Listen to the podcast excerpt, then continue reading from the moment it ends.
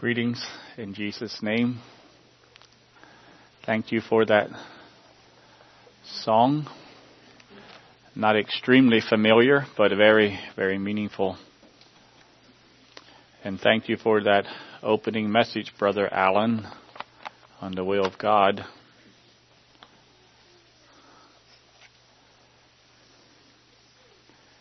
People have sought the will of God or the confirmation of God in putting out fleeces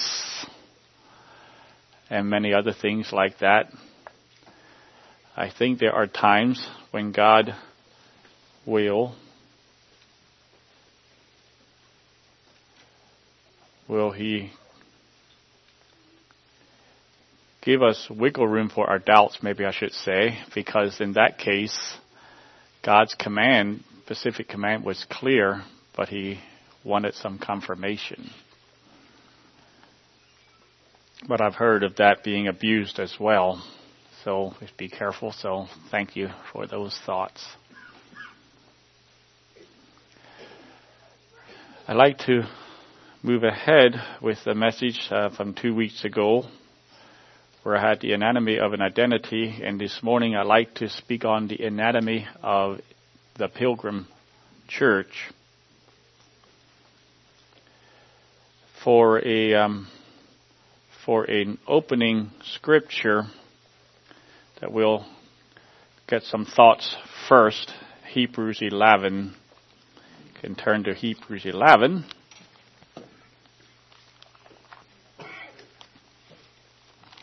We're going to be looking at significant parts of history this morning and how the Pilgrim Church has come down through the ages what it has done and what it has not done and what it actually um, has always has always confirmed as is God's will through the ages, usually usually in contrast to the dominant or the prevailing church. The Pilgrim Church was usually a minority church. And so we'll we want to look at that. We'll look at the anatomy of that pilgrim church. So you're probably at Hebrews 11, but why don't we just pause for a word of prayer? Lord, we are thankful to you this morning that you have given us your word as your objective will.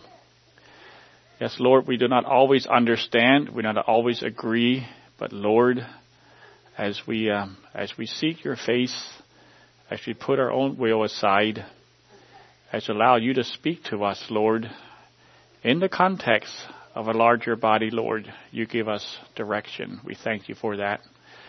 We pray, Lord, this morning you would now bless us as we look into your word, look into your what your people have done in the past and learn from them. And then, Lord, we pray you give us direction for our future. We pray in Jesus' name. Amen. Hebrews 11, I'd like to look at, a, uh, at the, just a very tiny snippet of Moses. Verse 24. By faith, Moses, when he was come to years, refused to be called the son of Pharaoh's daughter, choosing rather to suffer affliction with the people of God than to enjoy the pleasures of sin for a season, esteeming the reproach of Christ greater riches than the treasures in Egypt. For he had recompense, respect unto the recompense of the reward. We could actually have a message. What I want to draw out of this one is this man Moses. There was a time in his life when he made a decision, a choice. He's a choosing rather this, refusing that, and choosing this. And because of his values that he, that he, I looked at the value at that whole thing. And what I want to bring out from that scripture is that decision by that one man is still affecting us today. Moses That decision to refuse Egypt and to go with the people of God has an effect on each one of us today. In other words, our lives would be different. History would be different were that choice not have been made.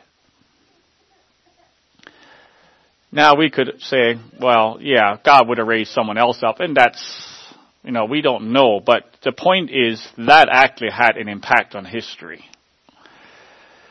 We are not an island to ourselves either. We are here, and we are who we are largely because of decisions and actions of people that went before us. That's true. You think that through.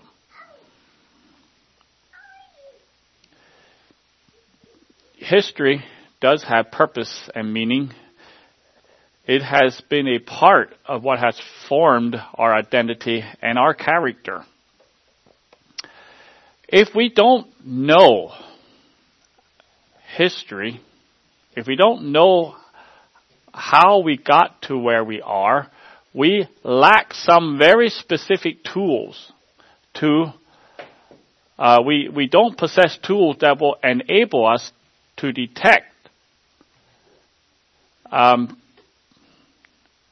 why we believe what we do, and uh, I can't. I, I was struggling a little bit how to communicate this with you.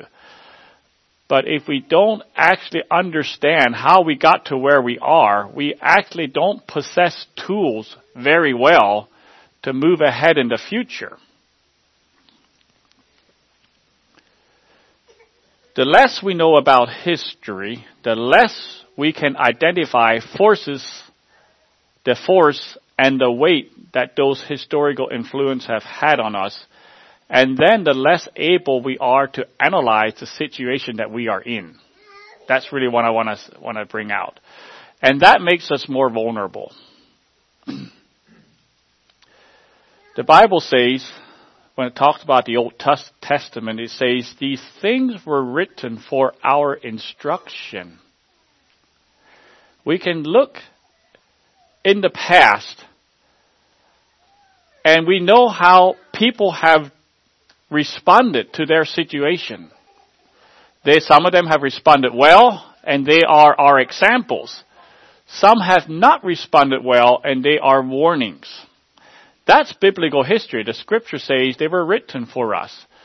And you could actually extrapolate from that, and you can also learn from non-biblical history as well.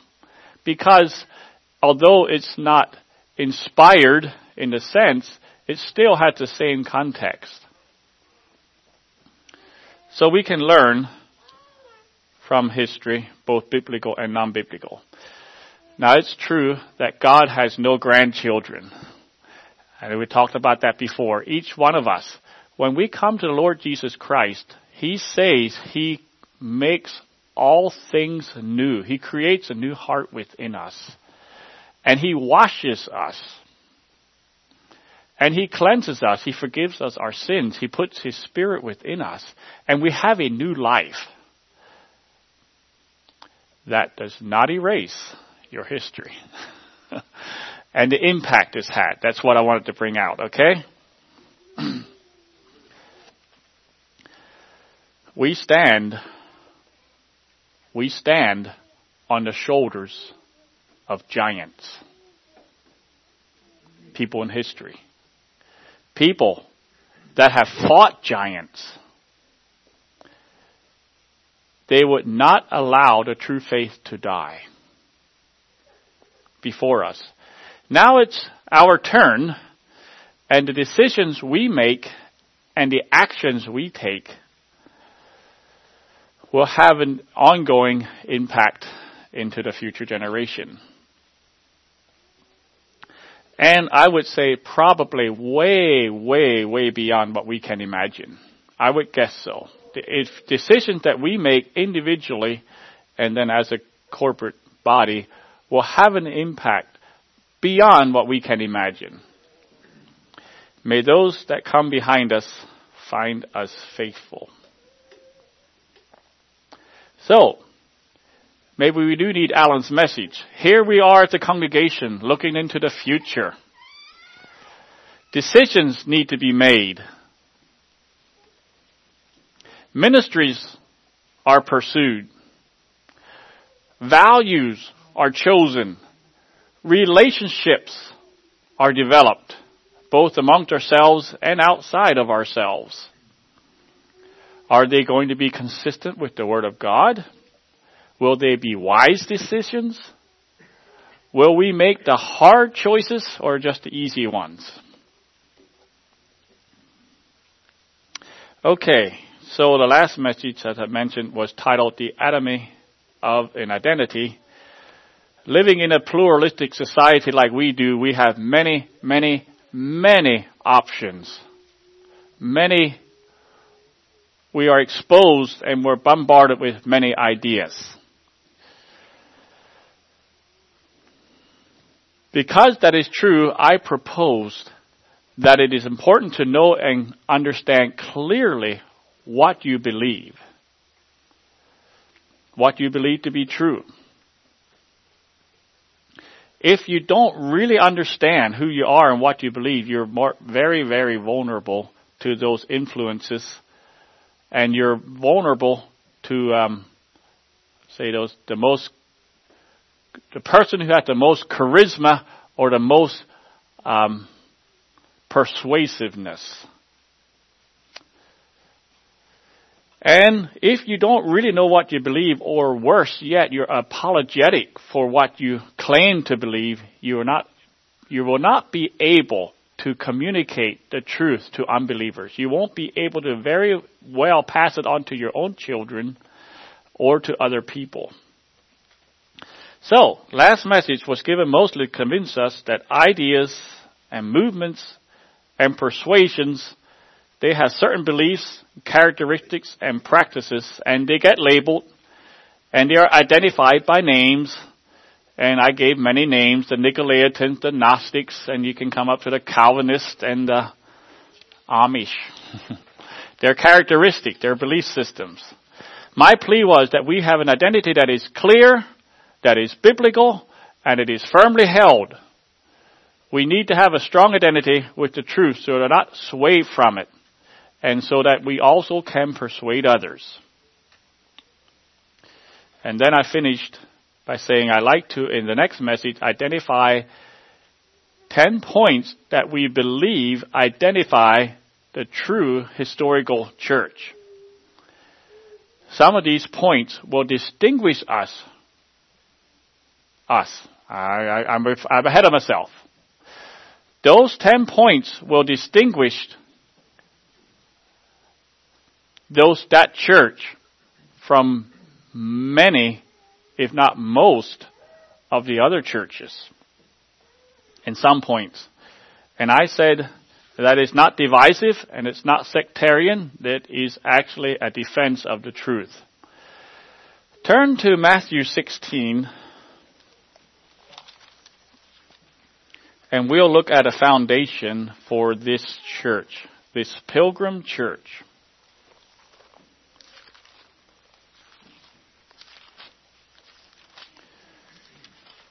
Verse 13. When Jesus came into the coast of Caesarea Philippi, he said to his disciples, he asked his disciples saying, Whom do men say that I, the Son of Man, am? And they said, Some say that thou art John the Baptist, some Elias, and others Jeremiah, or one of the prophets. He saith unto them, But whom say ye that I am? And Simon Peter answered and said, Thou art the Christ, the Son of the living God. I read on here, yes. And Jesus answered and said unto him, Blessed art thou, Simon Barjona, for flesh and blood hath not revealed it unto thee, but my Father which is in heaven. And I say also unto thee, Thou art Peter, and upon this rock will I build my church, and the gates of hell shall not prevail against it. And we'll stop reading there. Jesus was asking, um, what do people identify me as? I am, I've, I've come on the scene. I have made I, I've I made a wave. I have, I'm I'm a, I'm a new phenomenon. I am I'm coming with my teaching and I have the healing. No, he didn't say all that, but that is exactly what's happening. So who do people say that I am? And they came with these ideas. Well, some said you're John the Baptist. He had recently been killed. You're John the Baptist raised from the dead. And the others said, well, no, uh, I think I think you're the Elijah or Jeremiah or one of the other prophets. Okay, so that's what people think and say. What do you think? Who am I? And Peter, as illuminated by the Spirit of God, said it right. You are the anointed one. You are the Christ, the Son of God.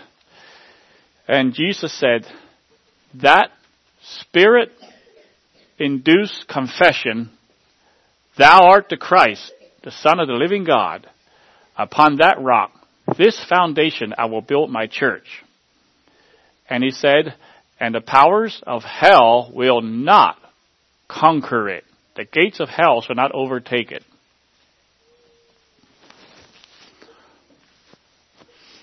Then let's turn, beside this confession, there's some more foundation. Let's turn to uh, Ephesians chapter 2. We're looking at foundations here.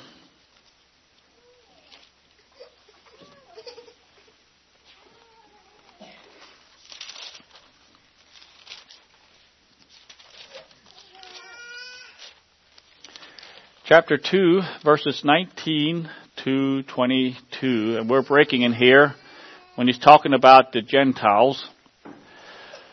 Now therefore, ye are no more strangers and foreigners, but fellow citizens with the saints and of the household of God, and are built upon the foundation of the apostles and prophets, Jesus Christ himself being the chief cornerstone, in whom all the building fitly framed together, groweth unto an holy temple in the Lord, in whom also ye are builded together for a habitation of God through the Spirit. Here the church is pictured as a building, as a temple, a temple where worship. So the church is a, is a, a temple, the, the people in the church. But notice the foundation here. The foundation includes the apostles and prophets. Now we're told that the foundation is Jesus Christ. Well, it says here, Jesus Christ is the chief cornerstone.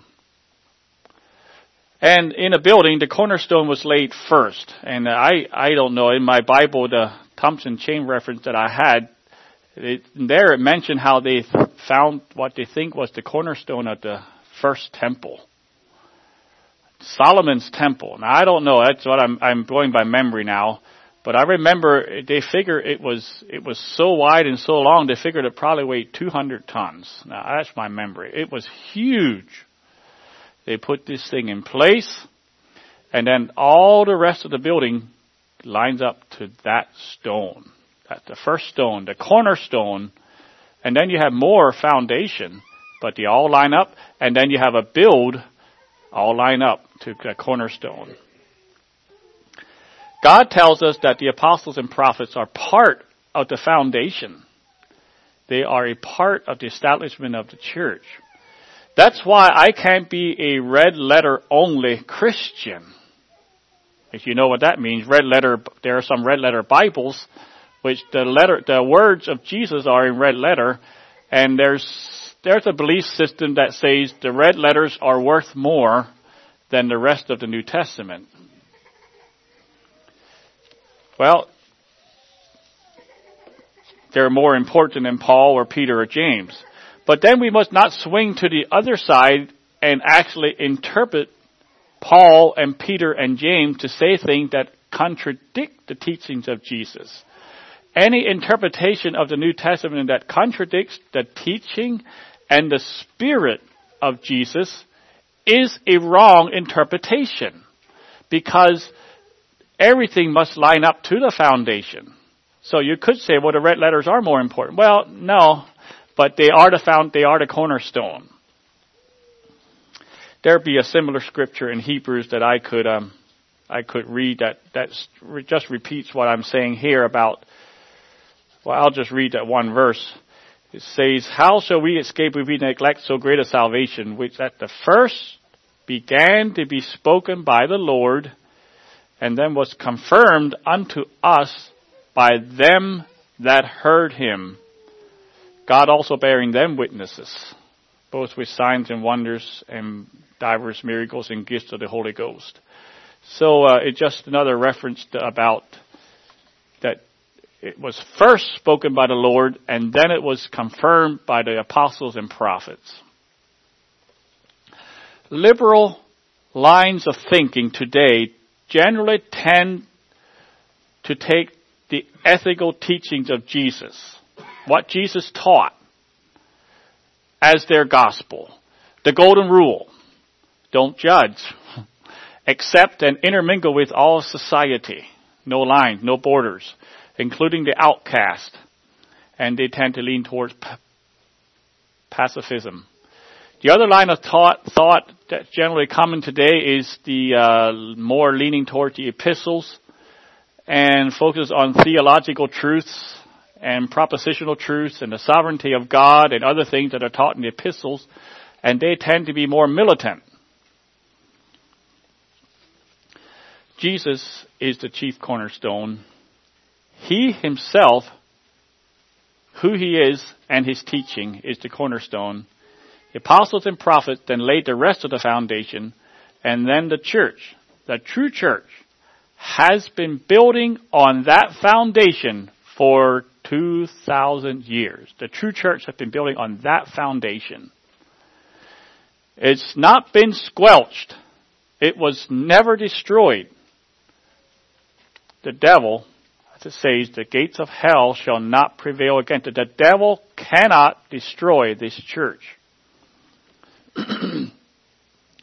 Then Dale Heise, in a message I heard, had listed 10 major points that identify this true church that has been built on the foundation. The main body of the church had become corrupted and apostate. It was still called the church, but it had left the foundation. And when you are no longer on the foundation, you can still say you are the true church, but you're not. Because you're not on the foundation. You have become, to use this word that I promoted, you have become another identity. In fact, John actually identifies that identity in First John. And I actually didn't get the scripture, but he talks about the Antichrist in First John. The Antichrist. Instead of Christ, there's another foundation, an alternative foundation. All the while saying we are on the true foundation, but it's not the true faith once delivered to the saints by Jesus and the apostles.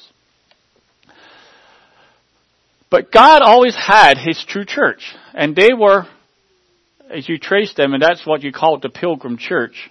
Throughout history, sometimes disconnected in time, sometimes disconnected in geography and by culture and language, yet there was always a true church throughout the ages. That was the true church built on the foundation. They had, they had persevered. They were many times ridiculed and ostracized and misused and persecuted. They had times of peace and growth. And then they had times of severe opposition and persecution. Dale gave them the name the Pilgrim Church. That was the identity given. Now, just one, one clarification before we go into those points. We can look at things corporately and we look at things individually. You can have a corporate church that is true to the Word of God, is built on the foundation, and there are individuals in there that are not. And then you can have a church that is not on the foundation and there are individuals in it that are. I want to just clarify that because it, um, we're making sort of broad strokes today, but this morning we will look at the corporate, uh, the corporate aspect of it. What are the universal characteristics of the pilgrim church down through the millennia. That's what we want to look at, 10 points. Some of this will be a little bit of history, but like I mentioned, history has an impact. What happened a thousand and 1500 and 2000 years ago has an impact in our lives through the ideas that come down through. Some of those things, someone has said, someone lays a theological egg that only hatches later on. That's one way to describe it. And when that egg hatches, then you get the prosperity of that egg for the rest of time. Okay. Number one. The Pilgrim Church views the Constantinian shift as the fall of the church and not the triumph of the church. This is universal among pilgrim church people. Constantinian shift. The early church was persecuted by the Jews first. But in time, the Roman, the Roman government became the main opposition to the early church as far as its persecution and, and its trying to squelch it.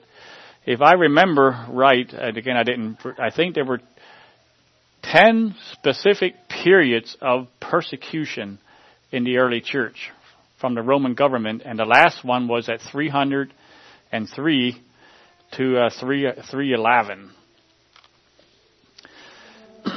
there were waves of persecution and repression, and repression that were hurled onto the early Christians, but they continued to spread. The movement could not be stopped. In time, their influence was so pervasive that a Roman general that was battling for the emperorship the night before a major battle when he was facing very possible defeat, saw a vision, and in the sky there was this, the sign of a cross, the Christian symbol in the sky, and he was told, by this sign conquer. And he did, uh, he did take that sign and he conquered, and he attributed his victory, his military victory, to the Christian God. And And so soon after he became emperor and was in power because of that winning that battle, he actually quit. Not only did the persecution quit, but he issued an edict where they were now legalized. It was now a legalized religion for the first time in Roman history. And then he began to bankroll church building projects. He uh, commissioning new copies of the Bible under government funds. He uh, summoned various councils to get the, the, the people together to uh, the Christian leaders together to work their kinks of their disagreements out, all under government payroll. It's like if we would uh, we would be going to some kind of a we're going out in June out to that conference and the government would pay for it and put us up and feed us their food and, and give us their, their rooms and all that. That's what he did. So, the Roman Empire went from severe persecution in 300, beginning of 300, to support in just a few years. And so we can say the Christian faith has finally conquered the mighty Roman emperor, empire. The church has triumphed over its enemies. That's one view.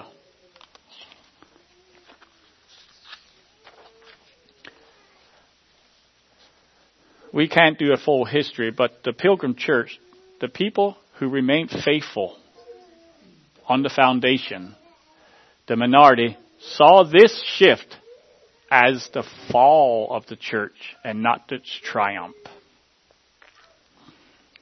And it wasn't long before the minority who wouldn't accept that were being persecuted by the majority church. Now what, why is that important today? Does it really matter what a Roman general did six, 1706 years ago? Well, it's like Moses. That intermingling of the church and state, which was the first of it, is still, that theological egg is still hat, that hatched and it's still going on today. It's still a rather vibrant concept. Now it's different today. It's somewhat different. It, it's not a marriage in the same way, but the concept is still there. That shift is still there. And it looks deceptively correct. There is a deception in there. Here's a quote from the book, The Pilgrim Church. I'd like to read here. The first three centuries of the church history prove that no earthly power can crush it. It is invincible to attacks from without. The witnesses of its sufferings and even its persecutors became converts, and it grows more rapidly than it can be destroyed. The following period, this is the Constantinian shift now, the following period of, neither two, of nearly 200 years shows that the union of the church and state, even when the powers of the mightiest empire are put into the church's hands, do not enable her to save the state from destruction. For in abandoning the position which her very name implies of being called out of the world and of separation to Christ, she loses the power that comes from subjection to her Lord, exchanging it for an earthly authority that is fatal to herself. Sort of a summary of that. So number two, and here I'm going to have to have to be a little hard on Alan here, is Augustine. they see Augustine as the theologian for the church state dogma, the territorial church position. He wrote the theology for a lot of the modern heresies that continue to this day. The Pilgrim Church sees Augustine, when they look back at Augustine, they don't look at him as an asset. They look at him as pulling the church further away. That does not mean, Alan, that there are not some good parts in it. In fact, I agree with that statement this morning. Augustine, or Augustine, whichever way you want to look at it, the church had departed in many ways from off the foundation. The church in Augustine's days, in the late 300s and early 400s, was in many ways off the foundation already. So here comes a brilliant man, and it seems with sincerity, he then re, reinterprets scripture to fit the new paradigm of the church. It's from Augustine that we get that baptismal regeneration, which is salvation, is impossible without baptism being administered by a priest, and that he would have said that infants are, are lost without baptism. And that, that belief system emerged, this is where the Catholics look back at Augustine as the father of the Catholic Church because he, he gave the foundation for the whole sacramental system that the Catholic Church ended up having. Not everything was developed there, but it was the egg. he also developed a just war theory. Since Christians are now engaging in war, that's a new phenomenon. They're now engaging in war. Christians are. Therefore, they can't do war like the heathen do war. The heathen do war is just robbery and plunder. It's, it's, it's sanctified wholesale murder and thievery. No, we can't do that. We got to do, we got to have a just war. So they have to have a criteria of what you need to go through before you can actually do war. He developed that. That is still around today. Then there was a man named Pelagius. He taught, he was a, he was a, a very prominent teacher and he taught an error. He taught that mankind was not affected by Adam's fall. Mankind was, a baby was born as a blank slate, not pre, not predisposed towards evil or good. It was like an Adam. And therefore, um, a person could, without the grace of God, could choose to not sin because they're not predisposed towards evil. Well, that's an, that's a heresy. That's, that's wrong. Augustine, in response, developed the opposite system, which is election and predestination, total depravity, all the grace of God, and that whole, that whole plan that we know today as Calvinism. But probably his most egregious teaching was his interpretation of Luke chapter 14 verse 23. And this is where it says, the, and, the, and the Lord said unto, it's a parable of, of Jesus, and the Lord said unto his servant, unto the servant, Go out into the highways and hedges and compel them to come in that my house may be filled. With this verse, out of this verse, he gave the biblical sanction to use the full power of the state to force people to do what the church wanted them to do, including persecution and death. Compel them to come in. Make them come in. Here's the church. Here's a territorial church now. Everybody in this area is part of this church. And they have to be part of it. That's the thought. This interpretation, historians say, probably caused the death of a hundred million people. Where you count not just the persecution, but also all the religious wars. Now, the, the, excuse that's given for Augustine is he had no way of knowing that his interpretation would have such a devastating effect. And that is true. He had no way of knowing that. But the fact is, he was off the foundation. He had departed from the foundation. And so, many, many modern people look back at Augustine as as a um, as a brilliant theologian.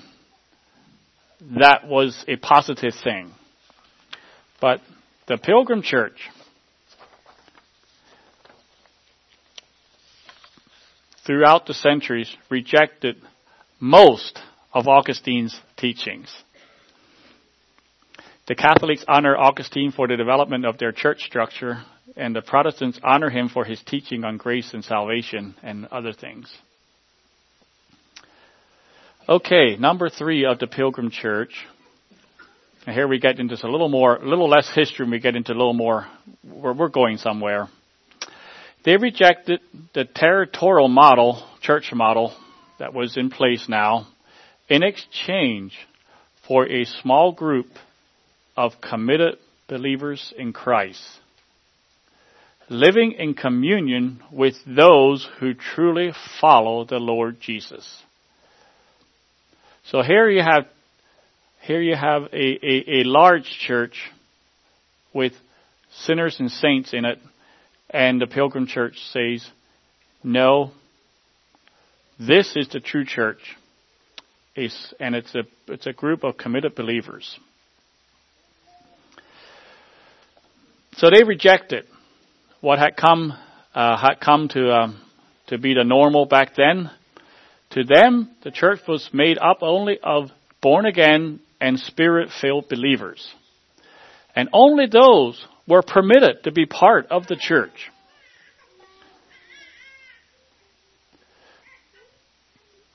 That necessitates correction and discipline. It does necessitate that at times. Now, today, we don't have the territorial church, okay? That has been thankfully put back in history. The the uh, the Muslims still do that, but uh, the Christians don't have that anymore. But what that what that whole idea has morphed to today is you can be a church member with no accountability to anyone. You can be called a Christian and not even attend a church. And so the Pilgrim Church has always rejected that concept. And then number four, point number four builds on the, on the point number three. Number four is the Pilgrim Church sees discipleship or Christ likeness as imperative to Christian experience. The Pilgrim Church sees discipleship or Christ likeness as imperative to Christian experience. Jesus said very plainly in Luke chapter 14, 26 and 27, if any man come after me and hate not his father and mother and wife and children and brethren and sisters and yea his own life also, he cannot be my disciple. And whosoever does not bear his cross and come after me cannot be my disciple. The Pilgrim Church followed Christ. They understood that the demands of Christ, the Lord Jesus, is absolute. It supersedes any other demands. We heard that in the children's lesson this morning. There is a surrendering and a yielding and a following and an embracing of the Lord Jesus Christ. It's His character and it's His values and it's His life that is communicated to the Christian through the Holy Spirit. So, the Pilgrim Church believed in voluntary church membership based upon true conversion. A commitment to holy living and discipleship was absolutely essential. It was the very heart of this concept. This is the goal and the expectation from everyone who was a part of the Pilgrim Church. And I want, I want us to be thinking about us here. How do we fit as a Pilgrim Church? And I also want us to think as we would start a mission, what it would look like as we're going through these. Number five, the Pilgrim Church, they see the Sermon on the Mount as normative for Christian living normative means it's it's normal. Or, as we've heard recently, the Sermon on the Plain. That's what the message last Sunday was about. The main message of Jesus sets man's ideas on its head. To go up, you have to go down. To get, you need to give. To be happy, you must first mourn. To overcome evil, you need to do good. Expect to be treated wrongly, unfairly, and harshly. And when you are treated that way, rejoice. Normative. The Sermon on the Mount is normative for Christian living. It's not delegated to a future kingdom. It's not part of the law. It wasn't given and then taken back and all the other reasons that people give why the Sermon on the Mount is not normative. From this point comes the doctrine known as non-resistance that we would understand, or pro- more properly named suffering love. Suffering love is actually the, the outworking of non-resistant. This is normative for Christian living. There were always scattered faithful remnants throughout history, and there still are scattered faithful remnants to this day on this point. We profess this point do we continually possess this point? Most churches and most people don't. Number six, the Pilgrim Church, they believed in baptism of believers and not of infants. Now, the baptism of infants gained its, gained its purpose and its strength when they had the territorial church in place because when babies were born, their baptismal certificate was their birth certificate. They were recorded as being born and baptized and was part of their civil as well as their religious identity back then. Now it has become, just for the most part, a historical tradition of many churches. There are three churches in this town. You know what they are? The Lutheran Church and the Methodist Church and the Church of Christ. All three of them baptize infants. I don't know if you knew that. They all do in their history. They are part of the, their, their roots go back. Well, the Methodist Church doesn't so much go back to a territorial church because they were, came later, but they didn't change that part. In a group of committed followers of Christ, the way to become a member is by baptism. Now I understand you do not get baptized, you don't become a member. I'm sorry. The purpose of baptism is not that you, I didn't think this one through very well. Here's the purpose of baptism. You're not actually getting baptized in the name of the church. You're getting baptized into Christ and His teachings. And the church is a part of that but it's a public demonstration and a commitment to the Lord Jesus Christ for life. And in doing so, you also become a part of the local body of Christ, a people, a group of people who have already done that very thing and still are doing that. Michael Sattler, I have a quote here. He said, We must allow baptism to be just a sign by which we acknowledge that we are Christians, dead to the world, enemies of the devil, a wretched and crucified people who seek not temporal but eternal blessings, striving unceasingly against the flesh, sin, and devil, and living a Christian life. Now, what he meant by that, of course, is baptism. He was saying baptism is not your salvation, which was what he was opposing at that time.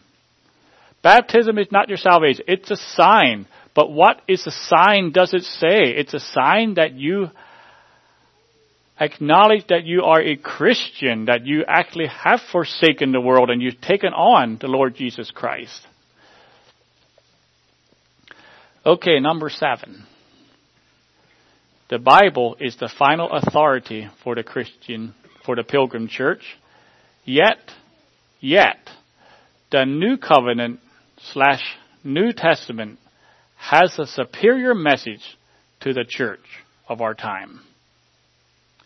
So all the scripture is written and inspired, but the Pilgrim Church was always a New Testament church. They didn't believe in a flat Bible or the merging or the confusing of the covenants. And, and this is actually probably foundational to most of the other points that that um, that the Pilgrim Church has. All the other points be looked at, the territorial church, infant baptism, rejecting of the Sermon on the Mount, and others, all have to have their origin in the merging of the covenants, the confusion of the covenants. The Old Testament is foundational. It's historical. It's complementary. It describes the history of God's dealing with his people Israel. Of course, it has the creation and has the flood and has the prophets and has psalms and has just it's a it's a real blessing. But with the death and resurrection of Jesus Christ, the incarnate Son of God, he brought in a new era, a New Testament. When he before he died, when he he gave that bread and he gave that wine he said, this is the new covenant in my blood. It, it changed from the old covenant to a new one.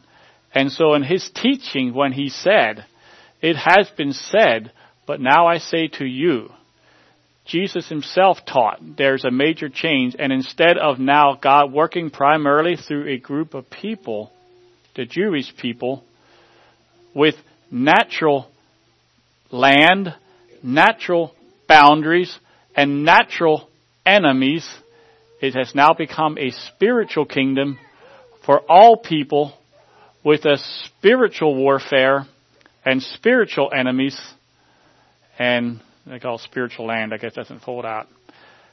But the um, the values of the kingdom are like like John said last week.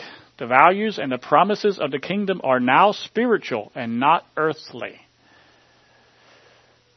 So the new the Pilgrim Church has always been a New Testament church.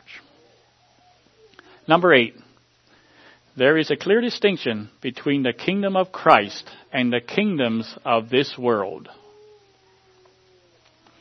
Now, I'd like to emphasize a clear distinction. The kingdom of Christ, which is where the Christian church that's built on that foundation and that is building on that house, that kingdom of people under the lordship of Christ is distinctly separate from all the kingdoms of the world where they have their laws and their lands and their things. They are separate. You cannot serve both. The perspectives and the goals and the values of the two kingdoms are different. And to be true to one, you must forsake the other. So if you will be true to the kingdoms of this world and operate in that kingdom, you must forsake Christ. If you're going to be true to Christ, you must refuse the kingdoms of this world.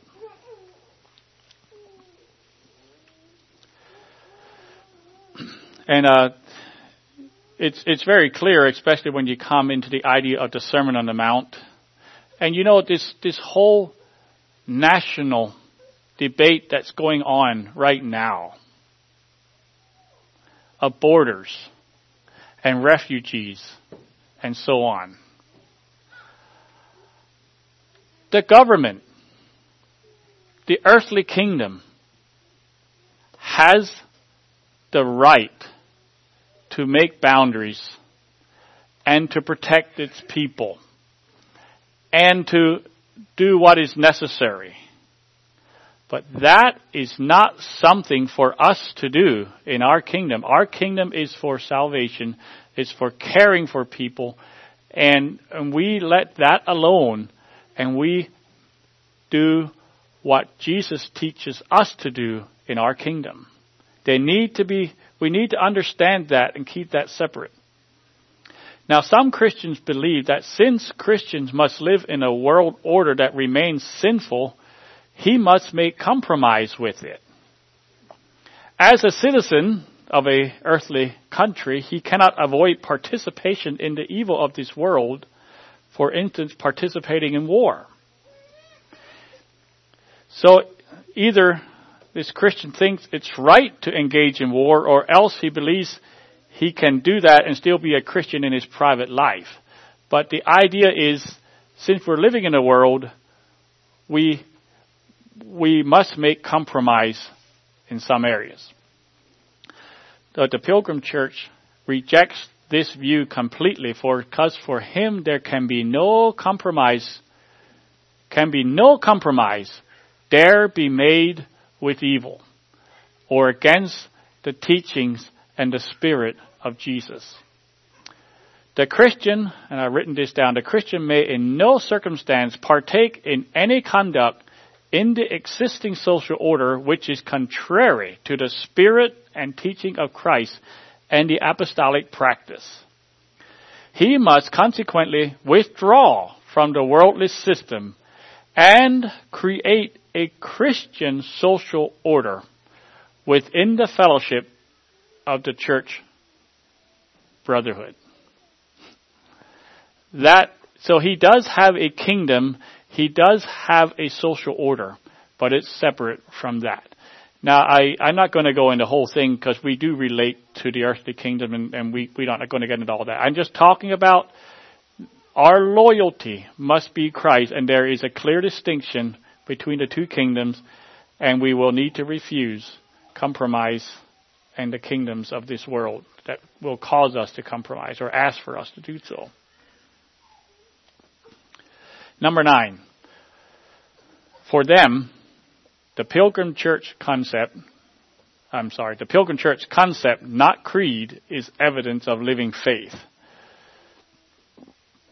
The Pilgrim Church concept, not creed, is evidence of living faith. I'm looking at that right now. That's the way that, I think that's the way that probably Dale Heisey gave it, and I, I'm thinking that's not the clearest definition. But what I meant the Pilgrim Church concept is this commitment to following the Lord Jesus Christ. Creed is a doctrinal statement, it's something that you say you believe. So here you have your creed. I believe in Jesus. I mean, I believe in God, the Almighty, Almighty God. What is that? I can't think. of The Apostolic Creed. You can say the Apostolic Creed. I don't have it right now. And that's a creed. And I believe all that. But for the Pilgrim Church, what you what you did, how you lived, not what you say you believed, is the essence of, um, let me look here again. In other words, it's not your words that in the end count, but your life. So, for the Pilgrim Church, how you live, like James said, if you if you say, I believe in God, but you don't actually do this, then your faith is dead. There, there are many, many, many people who will say they believe this. I believe that Jesus died for my sins. I believe that my sins were forgiven by Jesus, and I believe in God, and I believe God created the world, and I believe, and I believe, and I believe. Do you follow the Lord Jesus Christ. That is the pilgrim church concept. Like James says, it needs to be a living faith. Then number 10. The pilgrim church will be persecuted, but will never persecute. They will be killed, but they will never kill. You know, I have a book at home that has a long title. It's a book that probably many of you have. I'd like to know how many of you have the martyr's mirror in your home. Okay. Maybe half a dozen. When did you last read it? I know. Last night? last week, last month, last year. Here's the title of that book, if you look in inside cover.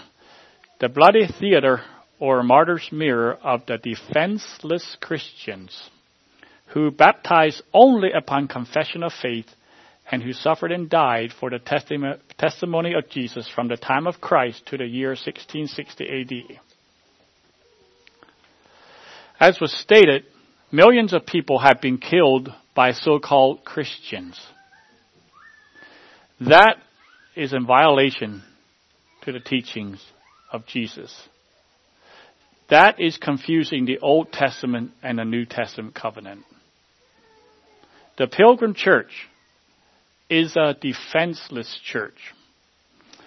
And in a sense, it gives itself up to the will of God when its enemies come and try to destroy it.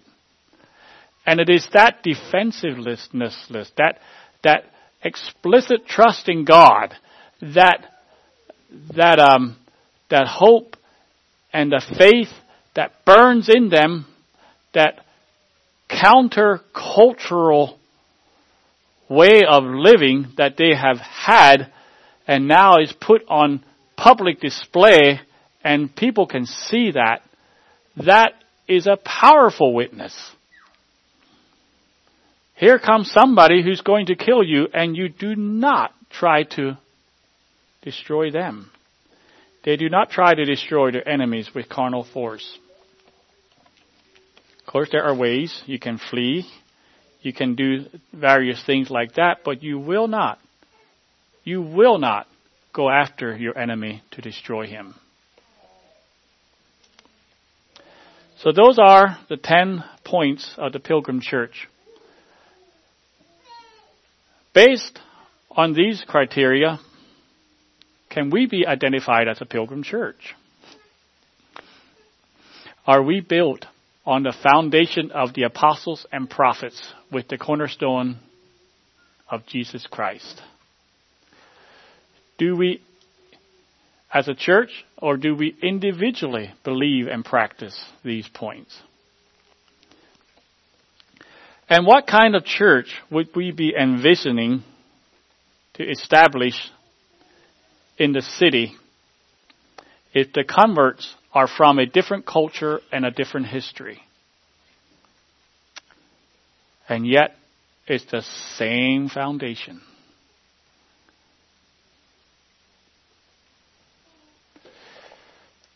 One of the reasons, again for the message, if a person, like I said earlier, if a person for a specific reason needs to go to a, a, a situation like a college or a place like that where he is outside the, um, the normal environment, they are much better equipped if they know what they believe and why they believe it.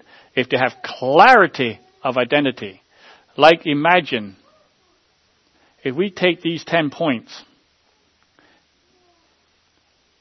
each of them, you, that person going into that environment clearly understands and is, and, and is, um, it's a part of his experience, it's part of his belief, and it's part of his practice, and he's in a community that is doing that, and that person goes into that situation, he has an identity, has identity within himself, has an identity within the brotherhood, he is on the foundation of Christ and the apostles. That person is not very vulnerable, not nearly vulnerable, as someone who does not have that, doesn't know what they believe, doesn't have a foundation. That's just clear.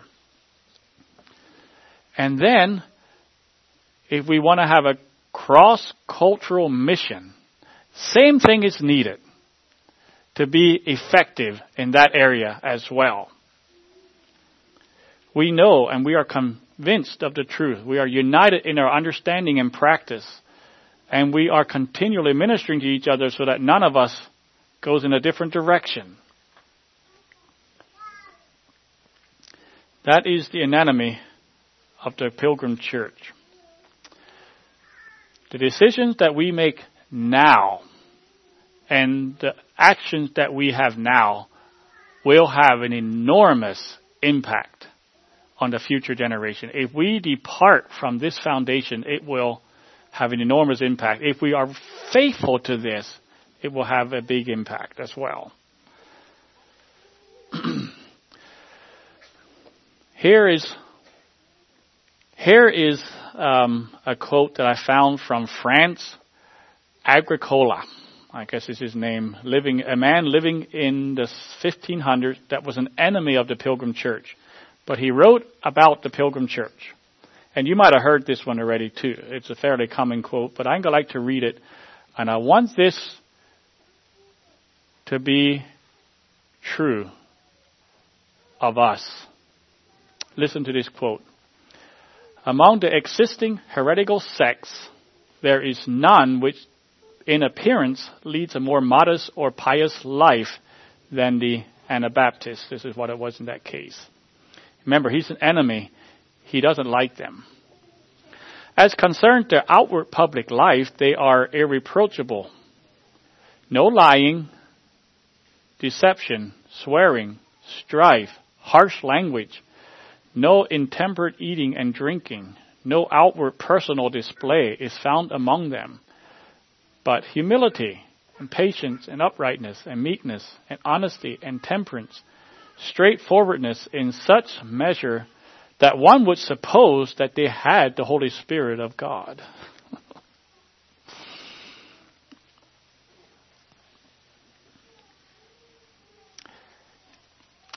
Amen. Maybe they did. but I would wish for that to be true of each one of us. The Lord Jesus Christ being our life.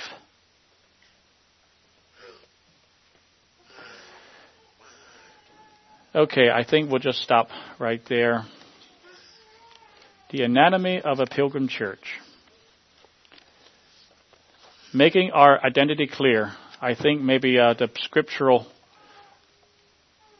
the scriptural wording would be um, making your calling and election sure. I think that would probably be the scriptural reading for that. So, why don't we just again just pause for a word of prayer. Lord Jesus, we thank you. Thank you for um, coming and laying that foundation. And we thank you, Lord, for the Spirit that you have given, that you said will be with us until the end, until the end of the age, until the end of time. That your promise goes the whole way to the end. And Lord, that Spirit today is with us, and that Spirit today, Lord, can guide us and lead us, equip us, and empower us. And Lord, I pray you do that for us as a congregation, and I pray you do that for each one of us as individuals. Lord, you alone are worthy, and it's your kingdom, as, as you say in the Lord's Prayer, for thine is the glory, thine is the power and the glory forever. Amen.